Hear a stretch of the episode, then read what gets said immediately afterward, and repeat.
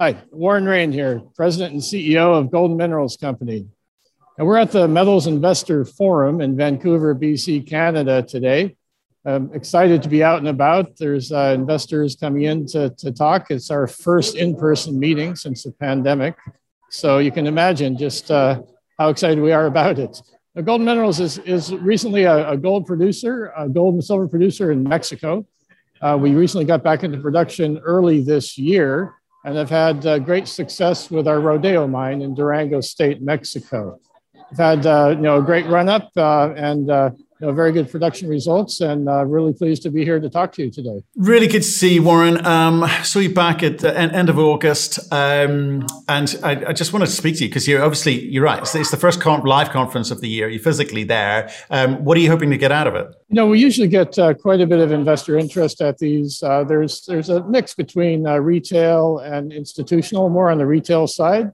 Uh, but as as you know, the the Canadian retail is pretty uh, excited about the mining industry, especially now that we're seeing prices go back up.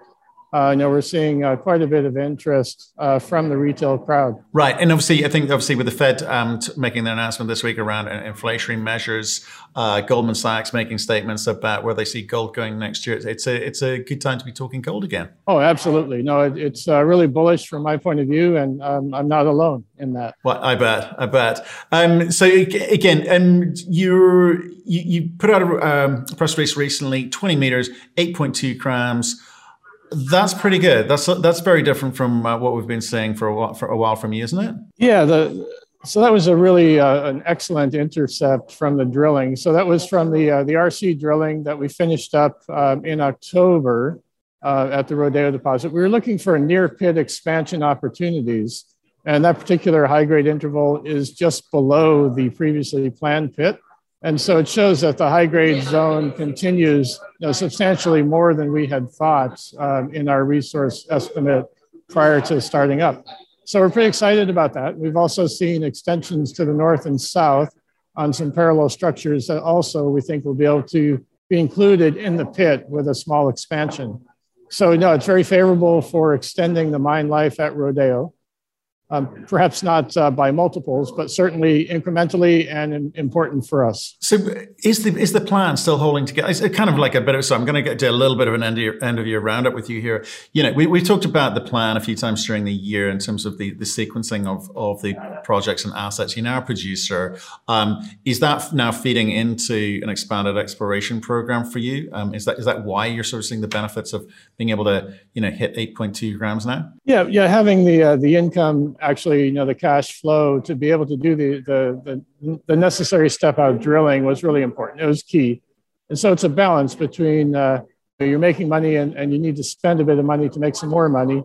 Uh, and you know, realizing that, uh, you know, certainly in the case of Rodeo, you know, it's really low hanging fruit to get some in near pit expansions. And so that's what we've been focusing on. And we're able to do that, you know, strictly because of the cash flow from the production without going to the equity markets. Obviously, like we're not at the end of the year. I know that, but you, you put out your third quarter numbers uh, last week. Um, do you want to give us the quick highlights of that? Because I want to see where this thing's going and what your expectations are for 2022. Yeah, we, we had great revenue from the mine. You know, we uh, had uh, 8.5 million uh, dollars US uh, revenue from the quarter with about uh, 4.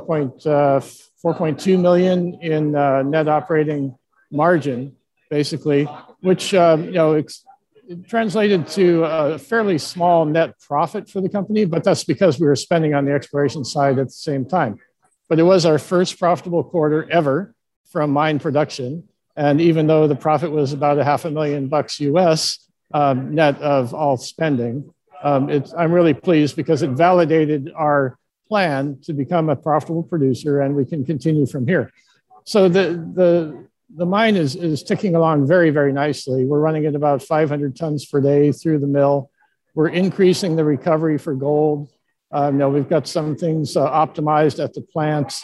Um, and know, we think the grade, uh, we had a very high grade, uh, you know, uh, average in Q3 around four grams per ton. We'll drop down a little bit, but with a higher recovery, we should stay about uh, equal in terms of, uh, you know, net, net operating revenue. Right, and that, so let's let's talk about. Um, look, I appreciate you got to put out the fourth quarter numbers at the beginning of next year, so it's, it's maybe I'm a little bit previous here, but um, gives a sense of the comfort that you've got from getting into production. You know, you started this optimization program.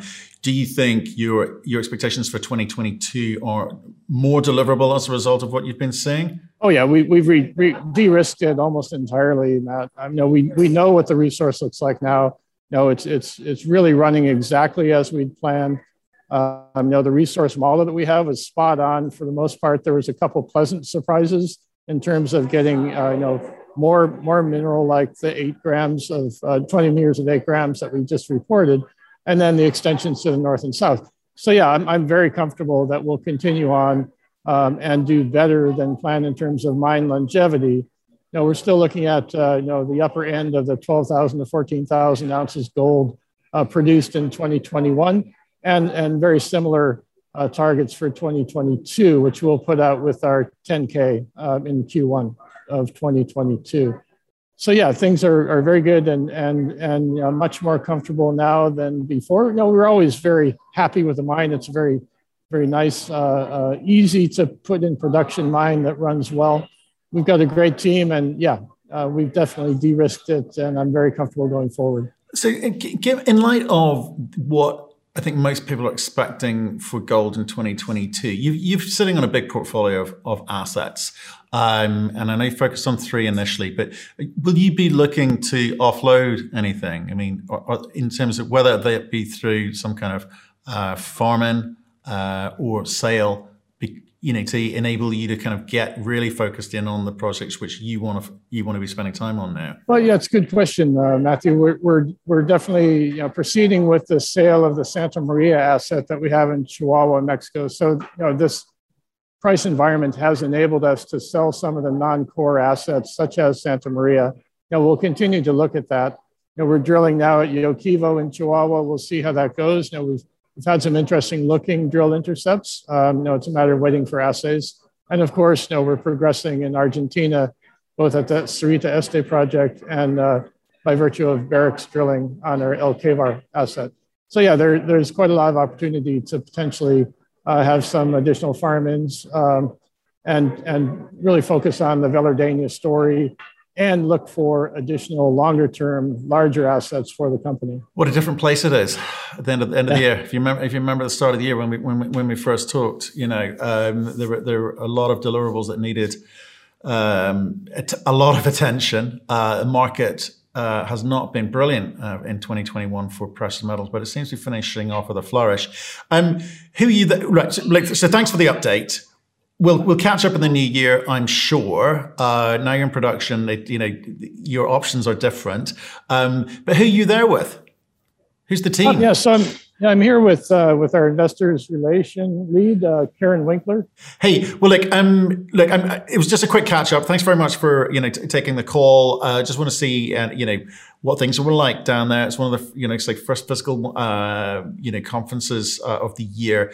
Um, that was which is great news. You've got meetings uh, set up. Uh, I guess you'll be uh, walking the corridors and, and, pressing the flesh. So uh, have fun. Hope it goes well, and we'll see you in the new year. Thank you, Matthew. Great, great to catch up, and uh, no, thanks for catching up with us here at the Metals Investor Forum.